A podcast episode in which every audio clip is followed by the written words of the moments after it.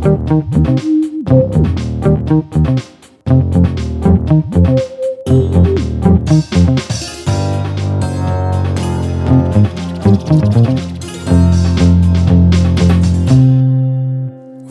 громкость на максимум, потому что это подкаст «Дневники Лоры Павловны», друзья мои. Привет всем.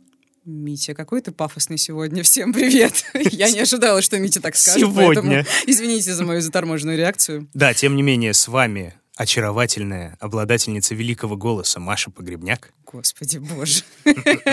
Ладно, я обладатель всего остального. Спасибо.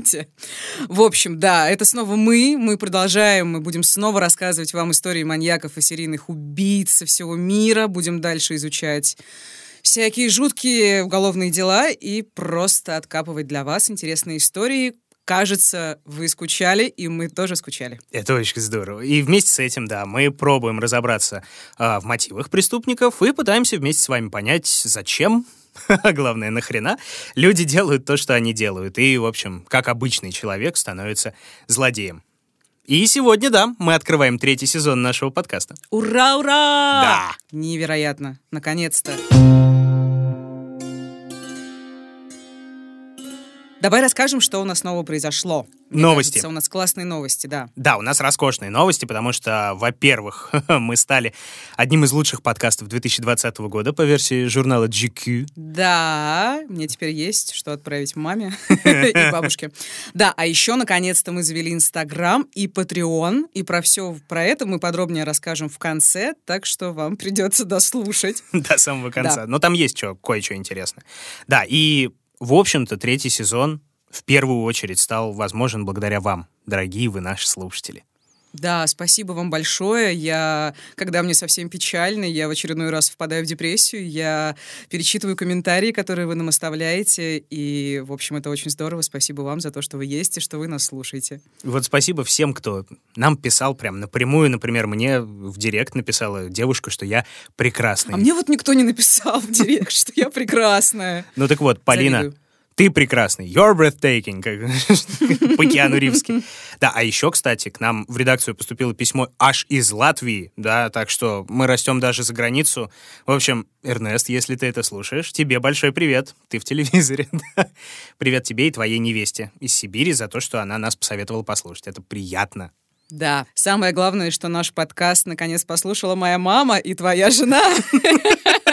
Это классно, в общем, да. Моя мама до сих пор не послушала, если честно, но все впереди. Ну и, конечно, э, говоря о мамах, спасибо маме нашего генерального продюсера. Валентина Алексеевна, без вашей дочери, я думаю, мы бы не справились. Да, а еще мы хотим... Ой, неожиданно.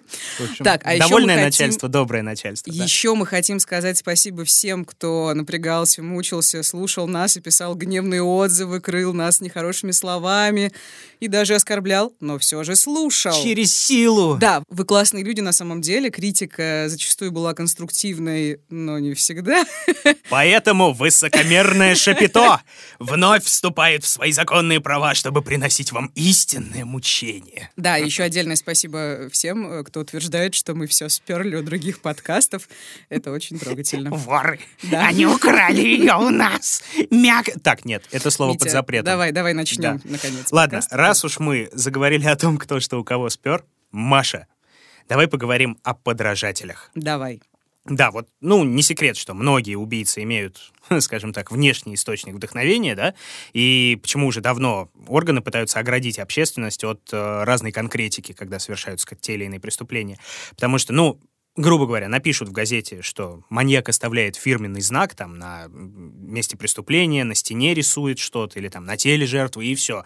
Пошло-поехало. Потому что, ну, с нехилой долей вероятности могут найтись те, кто захочет, так скажем, примазаться к этой странной славе и повторить, а то и превзойти, в общем, своего учителя. Ну да, такое часто бывало. Вот у Чикатило очень много учеников, хотя он ничего такого не оставлял. Ну, в общем-то, он оставлял. Ну, в общем, у него не было каких-то знаков. Ну, Но вы поняли. да. Да, мы уже, собственно, тоже рассказывали про американского маньяка BTK, который присылал полиции загадки, шифры. И вполне вероятно потому, что в те годы этим же примерно занимался и знаменитый Зодиак, да? А вот сколько подражателей у самого известного убийцы, да, у Джека Потрошителя, там просто представить сложно. Кстати, если вы до сих пор не слушали, если вы до сих пор не знаете, про Джека Потрошителя наша студия сделала восхитительный подкаст без срока давности, даже я приложил туда свои лохматые руки. Слушайте. Это да, классно. Да, да, я недавно послушала, кстати, очень интересно. Вот. Реально, правда. Атмосферно, любопытно и красиво. Ну и вот сегодня как раз предлагаем обсудить историю именно такого подражателя. Ну, там в этой истории свои подводные камни, все не так уж просто, поэтому предупреждаем, будет вот это поворотно. Но обо всем по порядку. На сей раз снова отправляемся в Великобританию. На родину, опять же, небезызвестного Джека. Но не в лондонский Уайт-Чепел, а гораздо севернее, в графство Йоркшир. Октябрь 75 года. Город Лидс. Время около 4 утра. Город спит. Женщина идет по неосвещенной улице домой. Ее вызывающий наряд указывает на принадлежность к древнейшей профессии. К тому же она изрядно пьяна. С вечера она ходила по разным пабам, где многочисленные друзья и знакомые угощали ее выпивкой. Она часто не ночевала дома, и, в общем, всех это устраивало. И мужа, который сам подыскивал ей клиентов, и троих детей. Ну, по крайней мере, она всегда предупреждала, что задержится или вовсе не придет. Тем не менее, этим утром она все-таки собиралась попасть домой. На улице безлюдно. Внезапно она слышит легкий гул мотора и шорох шин по асфальту. Обернувшись через плечо, она видит машину с выключенными фарами, медленно к ней подъезжающую. Водитель останавливается и выходит, смущенный и неуверенно глядя на нее. Женщина выкрикивает что-то вроде «Прости, дружок, сегодня уже не работаю» и продолжает идти дальше. А водитель, потупив глаза, неуверенно направляется к ней. Затем ускоряется, она оборачивается и видит его темный силуэт и занесенную в ударе руку. И молоток. Нападающий бьет ее по голове. Она падает. Затем следует еще один удар. После этого мужчина достает нож. Два удара в шею. Он стягивает с нее блузку, брюки, белье, начинает резать грудь, живот. Женщина еще дышит, когда он расстегивает штаны и начинает мастурбировать. Получив свой оргазм, он оставляет смертельно раненую жертву садится в свою машину и так же тихо уезжает. Спустя час или два ее маленькая дочь постучится к соседям, скажет, что мамы нет дома до сих пор. Те вызовут полицию, и патрульные быстро обнаружат женщину. Она не дошла до дома всего 100 метров. И это было действительно жуткое зрелище, как рассказывал об этом профессор криминологии Шеффилдского университета Майкл Грин. Это были не спонтанные атаки. Это был человек, который думал о том, что он делает который тщательно планировал каждое нападение и который хотел сделать все так, чтобы произвести максимальный шок на всех, кто увидит тело первым. Митя, когда-нибудь ты будешь озвучивать аудиокниги? Я увлеклась. Если честно, это было очень сильно. Господи, ну хорошо. Кто, о ком мы сегодня с тобой говорим? Да, в общем, это история 28-летней Виломены или Уилмы Маккен, она стала первой жертвой Питера Уильяма Садклифа, которого запомнили по прозвищу Йоркширский потрошитель. Вообще, это был маньяк, о котором я хотел рассказать еще вот в самом-самом первом сезоне, но что-то как-то не складывалось, а вот учитывая то, сколько раз нам его предлагали сделать, и э, некоторые последние обстоятельства, скажем так, то время пришло. А какие обстоятельства? По порядку обо всем. Поехали. Итак, Питер Уильям Садклифф родился в Йоркшире в 1946 году. На свет он появился недоношенным, слабым, так что на него, именно на него был пущен весь ресурс молодой матери. И несмотря на то, что в семье Садклиффов после Питера родились еще пятеро детей, мать больше всех любила именно первенца и больше всего уделяла ему внимания.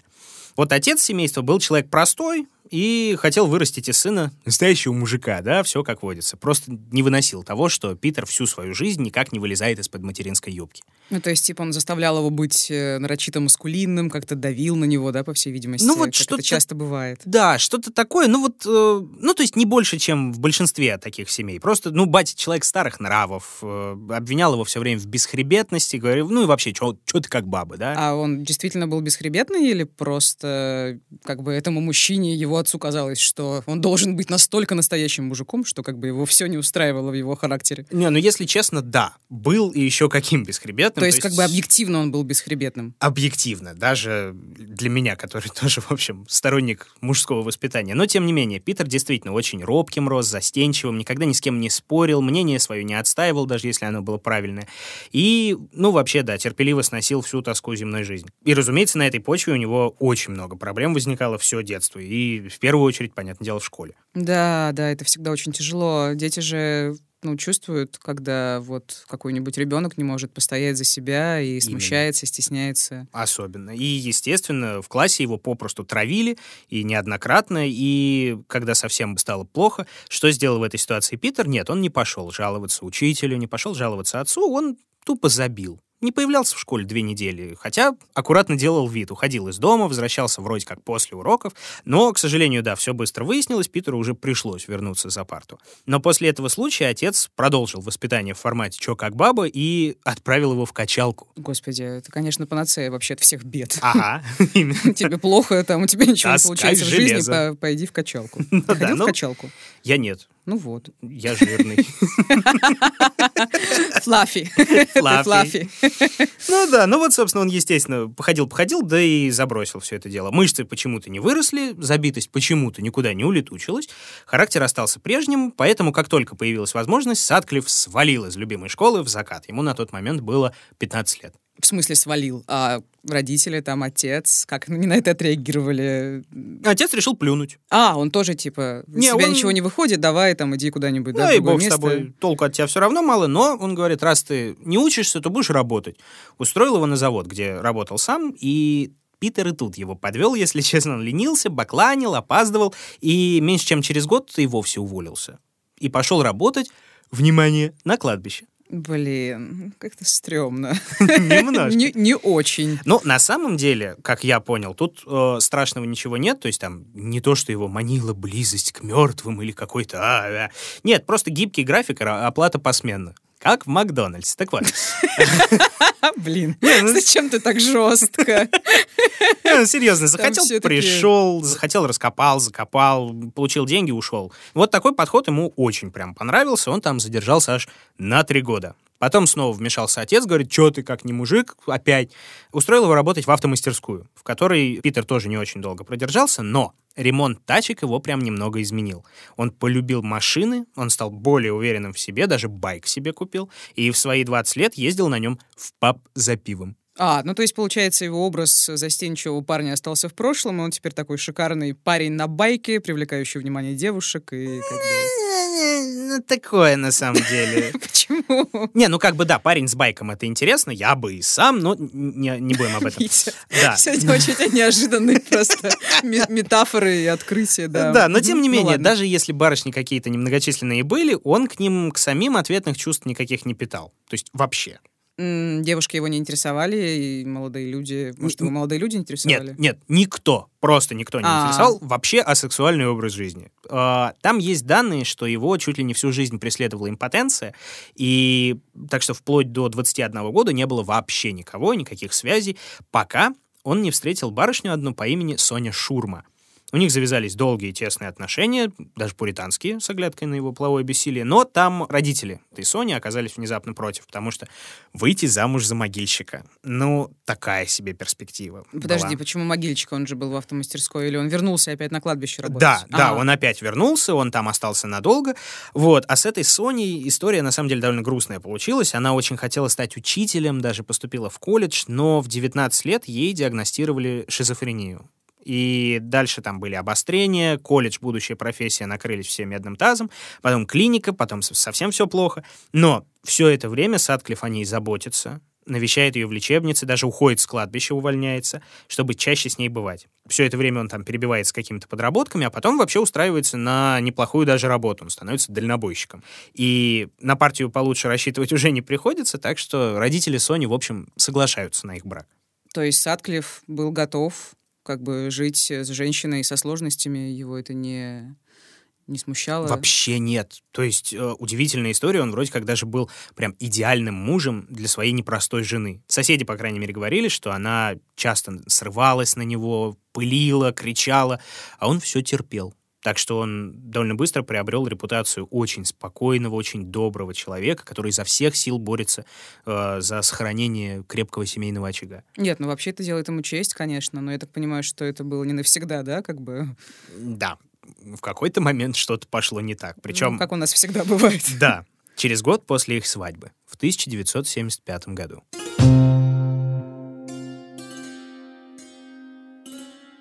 Надо сказать, что там и до свадьбы было все не очень гладко, потому что, во-первых, на кладбищенской работе у него развилось такое нездоровое чувство юмора. Немножко. Мне кажется, у нас с тобой тоже после работы да. над подкастом «Дневники Лоры Палны» развилось нездоровое чувство юмора. Ну, в общем, это можно понять, да, да конечно. Ну, так вот, да, возвращаясь к Садклифу, там э, куда более пугающие были его связи с проститутками. А, подожди, у него же было половое бессилие, он их снимал зачем-то или что? Вот не совсем. Как раз исходя из полового бессилия, он к ним просто проявлял какой-то очень странный, подчеркнутый интерес. Он общался с ними, подолгу рассматривал. Некоторых попросту пугал даже, они жаловались. Иногда подсматривал, когда они были с клиентами. Его даже пару раз за этим застукивали и крепко били. А вообще есть довольно странная история, связанная с его семьей. Вот об этом рассказывал журналист Клайв Энтвисл. У матери Садклифа завязался роман с местным полисменом, и его отец решил проучить свою жену. Он поехал в отель, где жена встречалась с любовником, и взял Питера с собой. Думаю, все, что случилось, и все, что он увидел тогда в отеле, сильно повлияло на него и в корне изменило отношение к женщинам. Блин, что за жесть? Это вообще нормально э, с ребенком. Это очень странно. Ну, как бы он был не совсем ребенок, ему было на тот момент уже 23 ну, года. Я имею в виду, что он для нее ребенок в любом случае. Ну, Это да. же супер неадекватно, даже неважно, какой возраст у него. Ну Блин, и учитывая его вот этот вот, как бы, такую хлюпость и робость внутреннюю все еще, можешь себе представить. Кошмар. Приезжаешь в отель, где его самый дорогой человек на свете, посвятивший ему всю свою жизнь, отдавший всю любовь, мама, оказывается фактически в руках другого мужчины, в дорогом белье, и отец, который на нее все это время я яростно кричит, обзывает шлюхой и так далее. Но это, в общем, удар даже для крепкой психики, на мой взгляд. Ну, конечно. Ну, в любом случае, в полицейских архивах есть э, запись о первом нападении Садклифа на жрицу любви. Когда Питеру как раз было 23 года, в том же году он вроде как поспорил с проституткой из-за денег и ударил ее камнем, завернутым в носок. То есть не рукой, не чем-то, а вот таким вот орудием. Благо, она осталась жива, и полиция с ним вообще возиться не стала, дело обошлось. Почему обошлось? Он же предумышленно на нее напал, засунул камень в носок. И как бы почему так? Вообще очень странная штука. Там говорят, что полицаи просто плюнули на этот случай. Ну, потому что она проститутка, у нее муж в тюрьме, из-за них из-за всех еще отдел отрываться. Плюс она сама еще не подала никаких заявлений. Ну, в общем, понятно, короче. Всем романтика. Угу. да. Так или иначе, тот случай остался в прошлом, и гораздо серьезнее все обернулось как раз шестью годами позднее, как раз в 75-м. Тогда он впервые напал на проститутку, будучи уже вот прям подготовленным, с молотком и с ножом. Сначала оглушил ее, затем полоснул лезвием по животу. Но его тогда спугнули, девушка осталась жива. Месяц спустя история повторилась уже в другом городе. Тоже удары по голове, на сей раз было целых пять. А, и тоже жертва осталась в живых по счастливой случайности. И вот лишь 30 октября случилась история с Уилмом Маккен, которую я рассказывал в начале. И вот здесь он развернулся прям на полную. То есть это и множественные раны, и мастурбация, и все прочее. Ну, в общем, половое бессилие, видимо, его покинуло, да, в этот момент? Да. Я так понимаю, что после этого случая какое-то расследование уже началось или нет? Ну, полноценное А-а-а. расследование, конечно. А вот этот эпизод связали с тем, что было до? Нет. Причем, кстати, очень долго не связывали, потому что все эти случаи происходили в разных городах. Ну, там недалеко, расстояния смешные, все же угу. Англия, но все равно другие города, плюс оглушение тупым предметом по голове, это, ну, не такая уж и редкость, чтобы становиться связующим звеном. В любом случае, убийства Уилмы было достаточно, один зверский характер ран чего стоил. Ну, и да. да, кроме того, вот эти спущенные брюки и белье сразу дали понять, что дело имеется с сексуальным маньяком и с сексуальным мотивом. Исследование никаких вроде как следов полового насилия не обнаружило, но была обнаружена сперма. То есть нападавший мастурбировал на труп. Понятно. Они вообще сразу поняли, что это именно маньяк или что? А, насколько я понял, нет. Там вообще непростая была история, потому что изначально прорабатывались версии того, что на Уилму напал недовольный клиент, может быть, даже сутенер ее. Странная история. Но вот это вот отсутствие изнасилования как факта, но все портило. То есть речь шла именно о нездоровой истории, об одержимости. Угу, понятно. Ну и как шло расследование на первом этапе? Они узнали что-то, что помогло им в дальнейшем? Вообще ничего. Mm. То есть вот практически никаких зацепок. Хотя, несмотря на то, что была сперма, ее отправили на анализ, но все, что они узнали, что у преступника вторая группа крови. Все. Вот целое ничего. Ну да. А во-вторых, они опрашивали возможных свидетелей, опрос вообще ничего не дал. Там были нереально масштабные поиски. 150 патрульных, опрашивали весь район. Дорожная полиция проверяла машины, которые хотя бы даже могли проезжать в этом районе. Не, целое ничего. Кроме того, ни сами путаны, ни сутенеры, ни даже последние клиенты Уилмы, которых удалось найти, никто из них не шел на контакт со следствием и ничем не хотел помогать. Ну и, в общем, следствие зашло в тупик. Ну и, наверное, произошло следующее убийство, как часто бывает. Да, увы. В общем, Садклифф снова вышел на охоту спустя пару месяцев после первого убийства в январе 76-го. Тогда случайные прохожие нашли тело 42-летней Эмили Джексон, мать троих детей, примерная жена и внезапно тоже проститутка. А почему, если у нее трое детей, примерная жена? Вот как и в случае с Уилмой Маккен, как я понял, там тоже муж принимал активное участие в ее работе, даже там клиентов подыскивал, Блин, опять же. понятно. Странная история. Но, Ну да. да, более того, они использовали собственный семейный трейлер для оказания услуг сексуального характера, да, Боже, причем типа у них был бизнес, да, такой да, семейный? да, причем это было сделано не просто так, а из соображений безопасности, чтобы, во-первых, не светиться перед полицией, и, во-вторых, чтобы не промышлять в районах, где крышуют профессионалы. То есть, чтобы еще и от бандитов как-то защититься. Но так или иначе, Эмили это, увы, не спасло, ее нашли недалеко от этого самого трейлера. Ей было нанесено 52 колотые раны. И, как выяснит экспертиза, заточенной отверткой. Кошмар. А, а какие-то были за- зацепки в этот раз? Может быть, какие-то следы, отпечатки или не вот, знаю. кстати, да, помимо обычных там оглушающих колющих ударов, помимо спермы, на сей раз на бедре жертвы нашли отпечаток ботинка. И такой же еще на песке, недалеко от тела. Но в целом, да, вот кроме сформированного модус операнди, второй группы крови и сорокового размера ботинка, у полиции все еще ничего не было. А тем временем дело принимает весьма любопытный оборот. В марте 76-го, два месяца спустя после последнего убийства, в полицию приходит письмо. Автор рассказывает, что он убивал проституток и продолжит убивать их вновь. В числе своих жертв он называл ту самую Уилму Маккена, о которой мы говорили в начале, и еще одну, Джоан Харрисон. И подпись «Йоркширский потрошитель». А, ну то есть он решил быть как Джек-потрошитель, да, там э, пудрить мозги полиции, писать письма, переписываться. Не совсем. А Джек-потрошитель вообще так делал уже, да? Джек-потрошитель Да, да, писал. Да, да, точно, Писал, точно. и до сих пор хранятся его письма в оригинале. Но тут немножко другая история, потому что дело в том, что э, вот эта вторая женщина из письма Харрисон, она погибла спустя пару недель после первой жертвы, и там была совершенно другая картина. То есть она была избита ногами и жестоко изнасилована. Вот, то есть совсем не как жертвы Садклифа. Так что детективы пришли к выводу, что письмо написал либо не маньяк, а кто-то другой, либо написал маньяк, но он водит их за нос зачем-то. То есть это какой-то подражатель подражателя подражателя. Подожди, подожди. Ну ладно, хорошо, окей. Я не буду тебя э, Да. заставлять Я- рассказывать мне я- то, что ты не хочешь мне рассказывать Я сейчас. чуть-чуть подержу интригу. Да, так или иначе, письмо было признано вводящим в заблуждение, его убрали в долгий ящик, но вот это прозвище, Йоркширский потрошитель, так и осталось.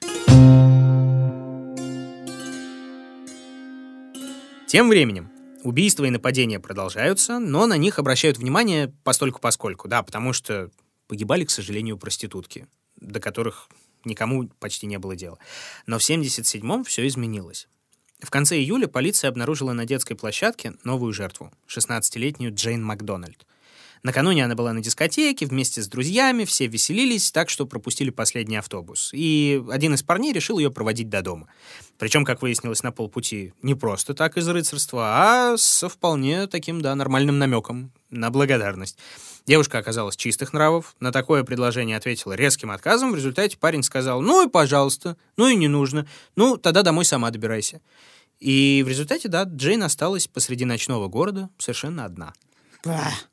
Да. Отвратительно. Именно так. Мужики они такие. Так вот, а, все это время а, за компанией за этой следил Садклифф из своего автомобиля. Он слышал, как парень ругался с Джейн, он наблюдал, как она попыталась вызвать такси из неработающей телефонной будки, и видел, что ей ничего не оставалось, как идти дальше одной пешком. И в результате, когда на улице не осталось вообще никаких свидетелей, Садклифф напал на девушку.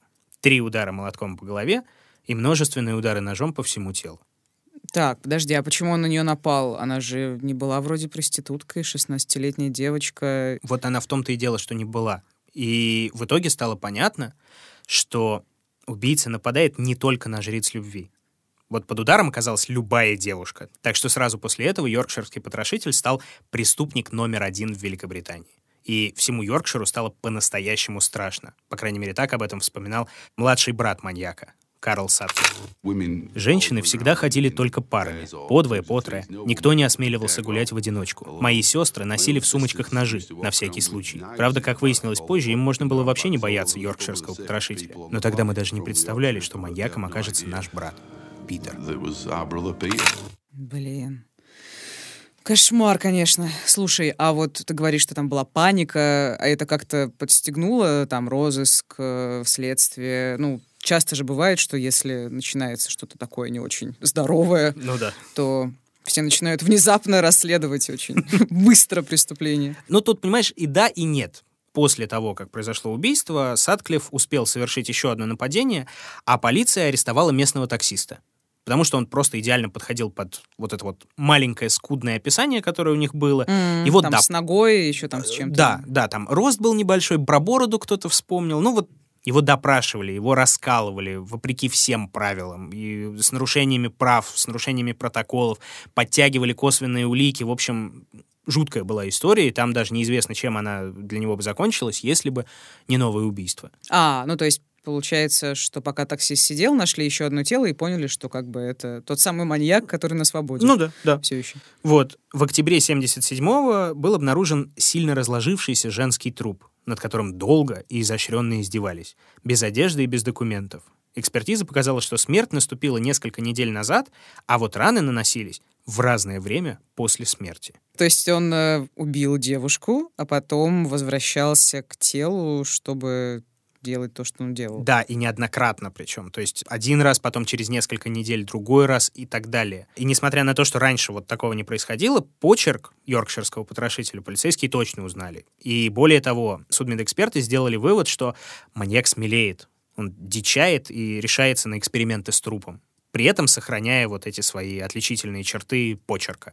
И через какое-то время женщину опознали, и оказалась манчестерская проститутка Джин Джордан. Вот ты сказал, что это типа повлияло на следствие или там стало важной частью расследования. Почему? Э, Да, там была очень важная находка. Нашли сумочку жертвы. Причем нашли ее в 100 метрах от места преступления. Там следов женщины не было, поэтому она там не могла обронить сумочку. И, грубо говоря, детективы поняли, что сумкой заинтересовался сам маньяк. Что-то вот он там искал, но не нашел, видимо, и почему-то бросил. М, А направили на какую-то экспертизу, хотя я не знаю, что можно найти в сумочке. Зачем экспертиза сумочки? Экспертиза сумочки. Но ты будешь долго смеяться. Там, помимо всего прочего, действительно нашли маленький потайной кармашек. А в нем банкноту в 5 фунтов. Новенькую. А, видимо, это Садклифф и искал. Да, как Садклифф потом сам рассказывал, вот эти 5 фунтов он дал жертве, чтобы усыпить ее бдительность. Ну, якобы расплатился за услуги. А потом понял, что вот по этой банкноте его могут в теории отследить. Ну, по отпечаткам же, да? Ну, нет, скорее нет, потому что отпечатков он не оставлял, А, но по серийному номеру купюры. да ладно, это, это возможно? А как это? На самом деле, я тоже, когда читал, я был невероятно удивлен.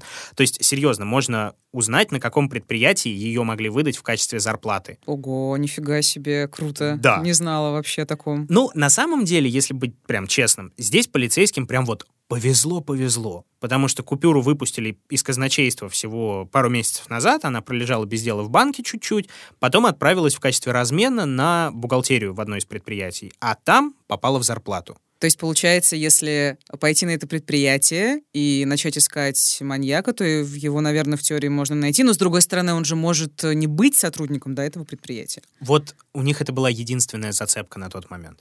Причем предприятие это было не одно, они поняли, что из этой серии разослали купюры по нескольким предприятиям.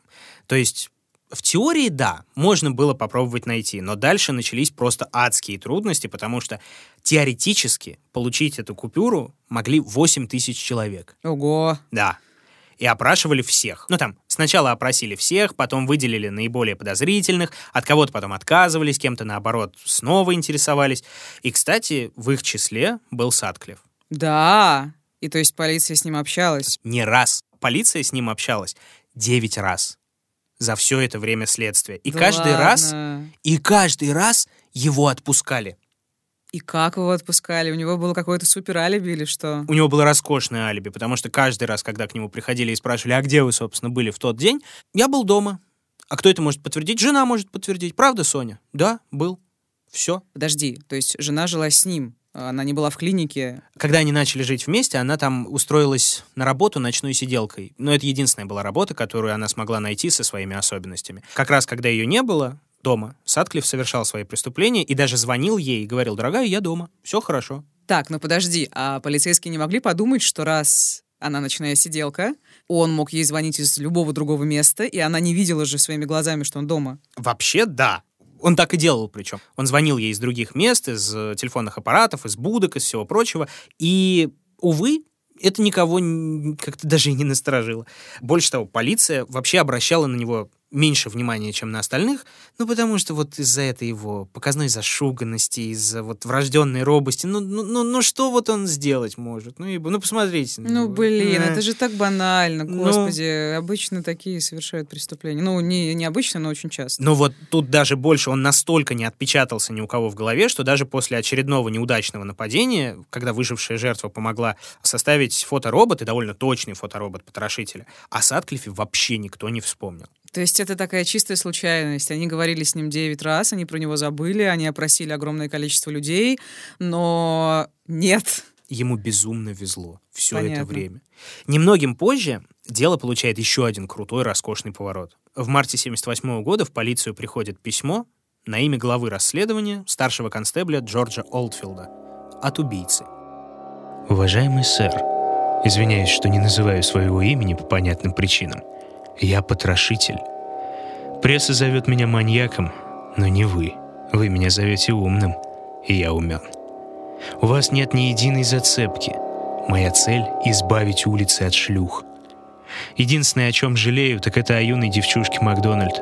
Уже восемь, хотя вы говорите, что семь, но вспомните Престон 75-й. Вы правы, я люблю путешествовать.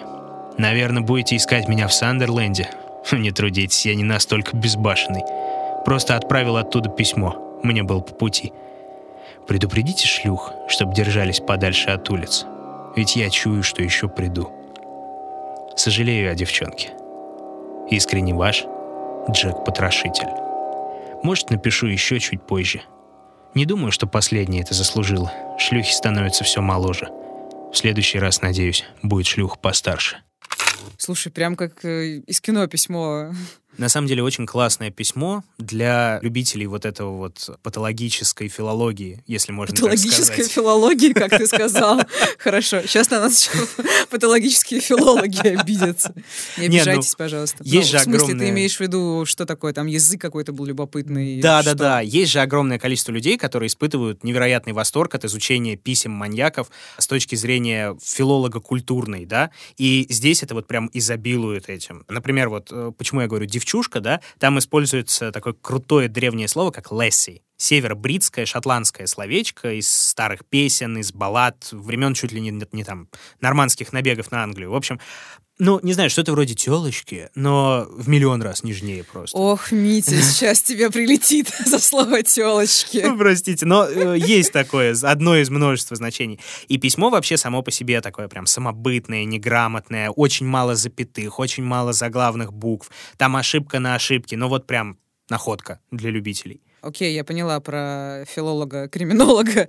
А он там говорит какую-то странную фразу, типа 8, но вы говорите 7. Это он про жертв. Это он про жертв, да. На счету йоркширского потрошителя было официально 7 убийств, а вот восьмое, почему он пишет Престон 75 это то самое, о котором писали вот в первой-первой анонимке убийство Джоан Харрисон. Да, и еще он подписался как Джек Потрошитель. Почему? Он же до этого писал Йоркширский... Или, вернее, его назвали Йоркширский потрошитель, а сейчас он подписывается как Джек Потрошитель. Да, и это тоже было очень странно. Тут вообще, надо сказать, очень много анонимок приходило в целом в полицейское управление. И в большинстве случаев там сразу было понятно, что, ну, липа, то есть там даже можно было установить, от кого именно приходило письмо, там чаще всего от каких-то действительно не очень психически здоровых, но совершенно безобидных людей. А вот за это послание, несмотря на то, что он подписывался не йоркширским, а просто Джеком Потрошителем, за него зацепились. И так основательно. Тем более, что в скором времени похожее письмо пришло еще и в местную газету, написанное той же рукой, а потом еще и третье, там уже в следующем году. Но самое классное, и для нашего подкаста это прям подарок, друзья, было аудиописьмо. Да ладно, то есть Да. он прислал им подкаст. Он прислал им кассету, если помните, такие были, да, магнитофонные, которые карандашом прокручиваются. Алды тут, алды тут. Ну да А, ладно тебя, слушай, Мить, ну... Ну, кто-то действительно не помнит, да? Ну ладно, может быть, да, действительно, просто мы с тобой старые. А ну я старая. Кто другого президента в России не видел, как бы, ну... Так. Так вот, политота пошла. Опасная почва сейчас очень. Посылка с кассетой на имя того же старшего констебля Джорджа Олдфилда. Я. Джек. Вижу, тебе все еще не удается меня поймать. Я уважаю тебя, Джордж, но, господи, как же вы далеки от моей поимки. Как четыре года назад, когда я только начинал. Твои парни подводят тебя, Джордж. Только пару месяцев назад меня чуть не раскрыли. Но это был простой патрульный, а не детектив. Я предупреждал тебя еще в марте, что ударю снова. Прости, что не в Брэдфорде. Помню, что обещал, но не смог туда добраться. Не уверен, когда нанесу новый удар. Но точно в этом году. Может, в сентябре, октябре. Может, еще раньше, если будет возможность. Не знаю где. Может, в Манчестере.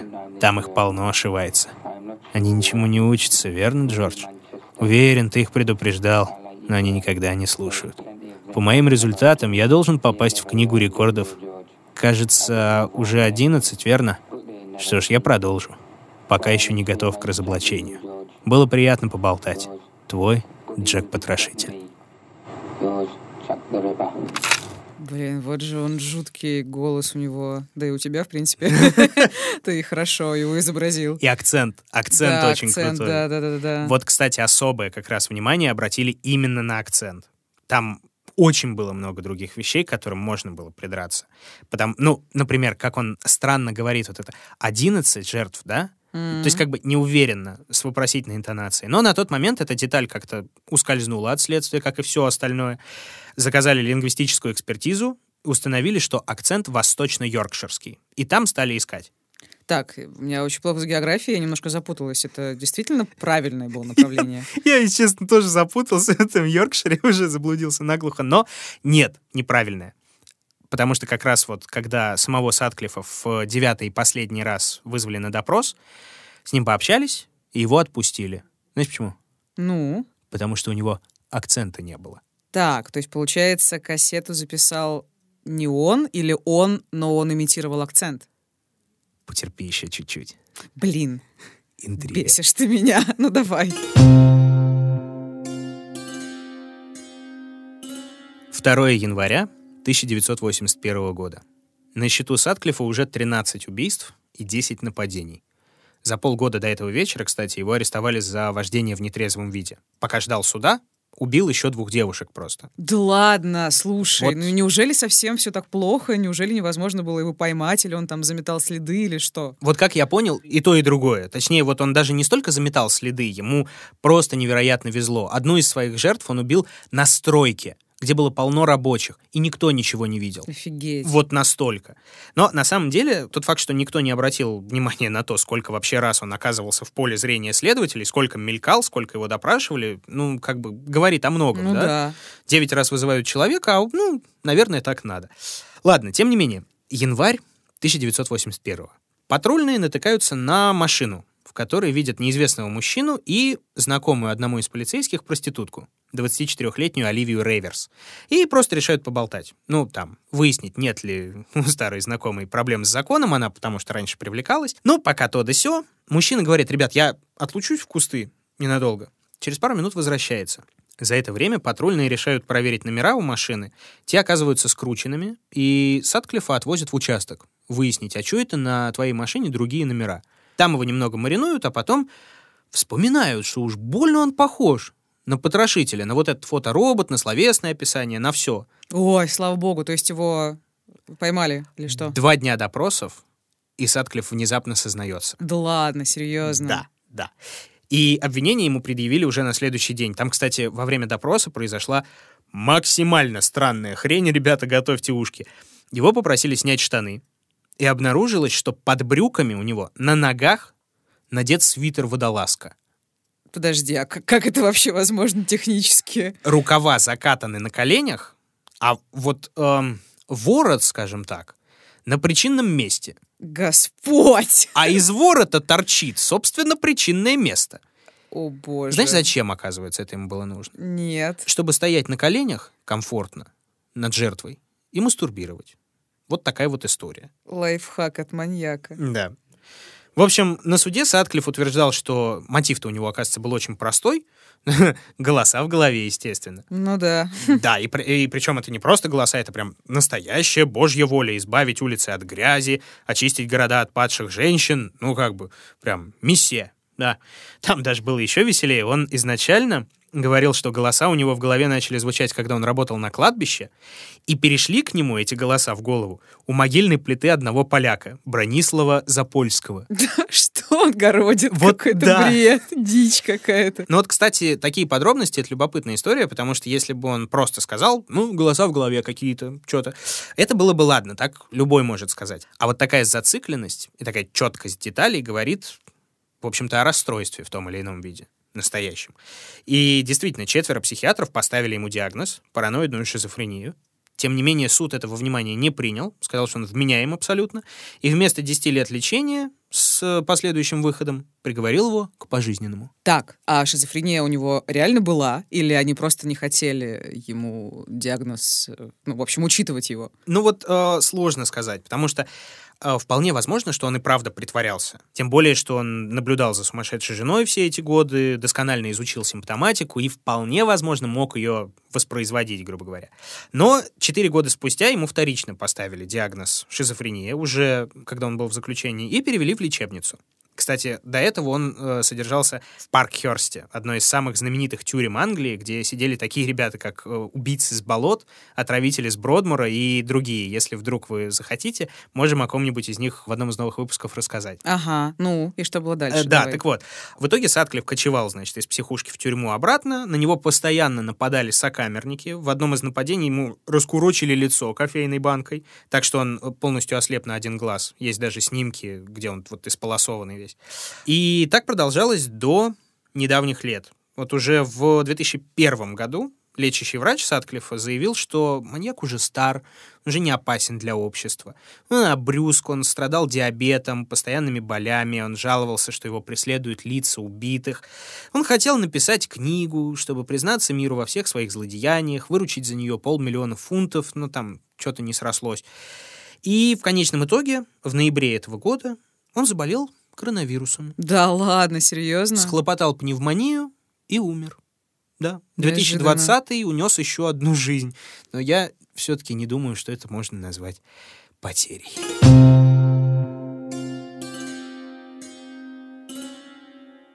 И это был Питер Садклифф, йоркширский потрошитель, убивший 13 девушек.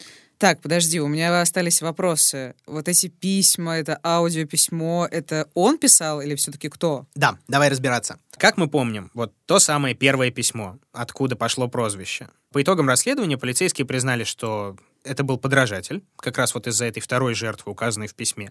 Но там есть данные, что долго и активно прорабатывалась версия, мол, письмо написал действительно маньяк, просто он всех сознательно запутывал, неизвестно, чем это кончилось, но нет, постановили, это фальшивка. Ну, а другие письма же были еще, насколько я помню, еще была кассета. Да, вот эти три письма и Мрачные. кассета тут самое классное и самое смачное. Из-за этих посланий полиция начала искать маньяка там, где его не было, насколько мы помним, благодаря чему Садклифф ушел от наказания и убил еще как минимум двух девушек из-за невнимательности полиции. И когда маньяка наконец-то поймали, то чуть ли не первым делом спросили, а вот письма, письма ты зачем писал, кассету вот эту, почему у тебя голос не похожий?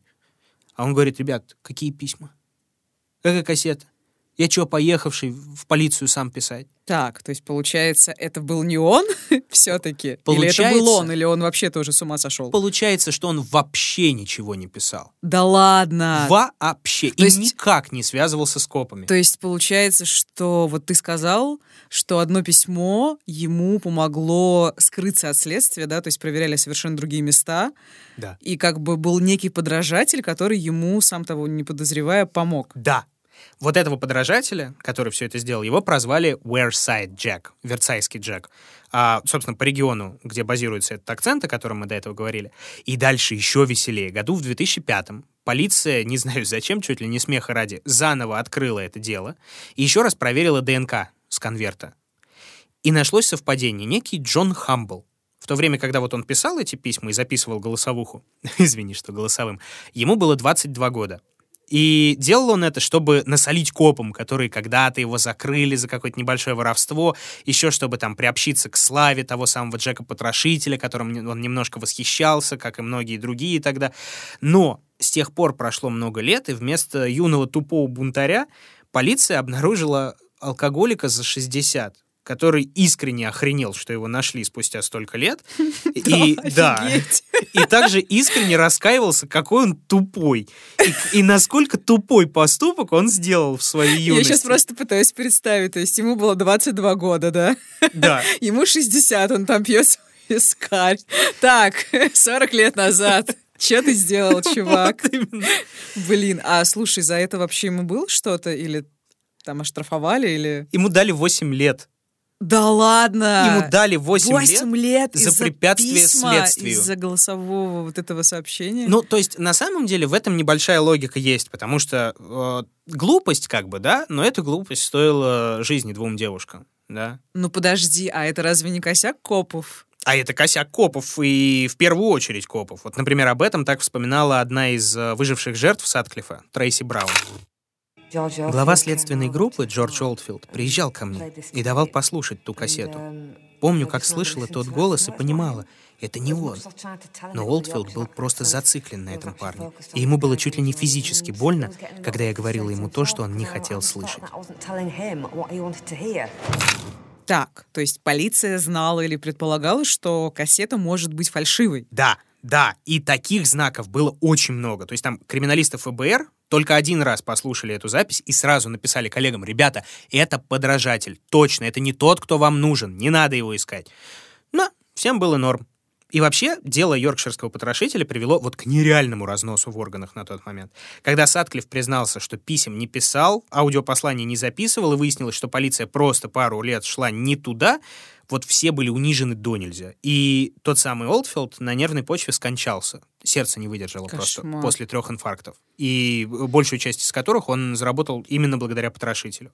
И хуже того, в архивах чуть позже обнаружилось письмо, которое написал сосед Сатклифа, и который говорил, «Э, ребят, мне кажется, мой сосед Питер — йоркширский потрошитель.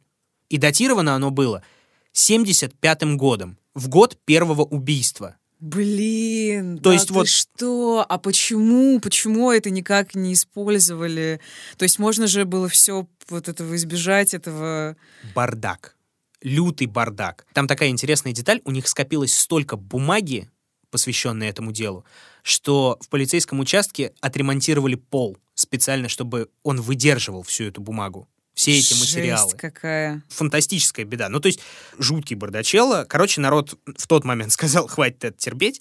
И после этого случая министр внутренних дел подал в отставку. Даже так. Ничего себе масштаб. Да.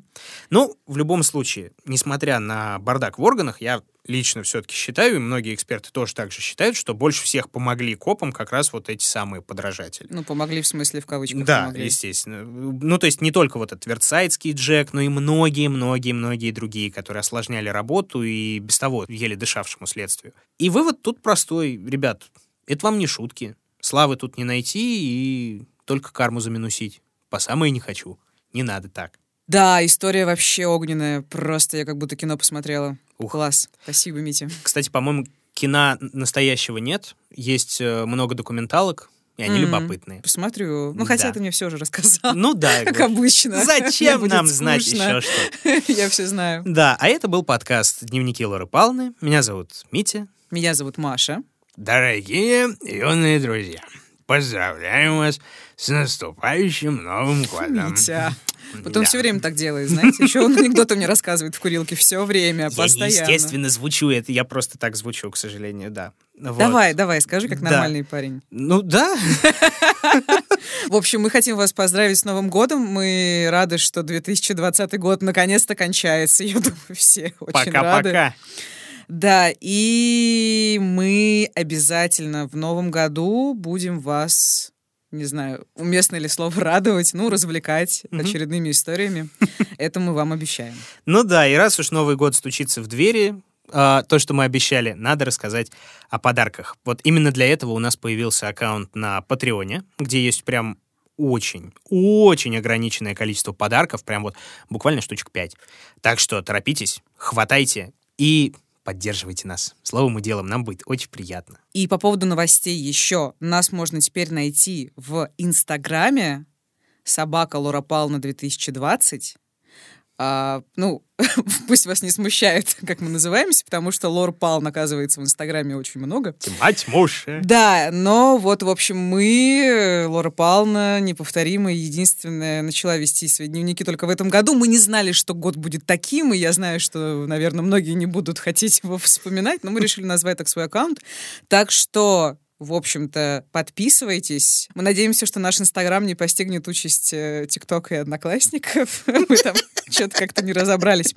Мне кажется, знаешь, мы с тобой не молодые, и не старые, поэтому мы не можем разобраться ни там, ни там. Ну, Но ты просто ты молода, а я стар, поэтому вот у нас такое. как-то, да, не идет. Но, в общем, наше дело живет там, где мы есть, поэтому подписывайтесь. Да.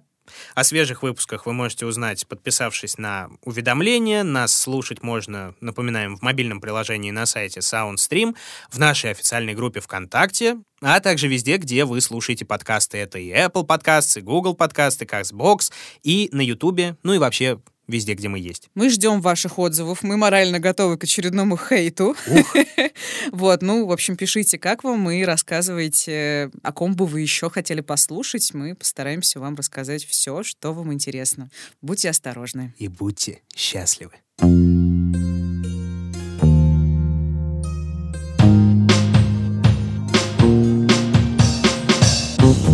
Над подкастом работали ведущие Мария Погребняк и Дмитрий Лебедев, звукорежиссер Евгений Дударь, продюсер Кристина Крыжановская. В подкасте использованы фрагменты передач телеканалов Five и Sky, документальных сериалов Manhunt и Real Crime, а также материалы правительственного портала Великобритании.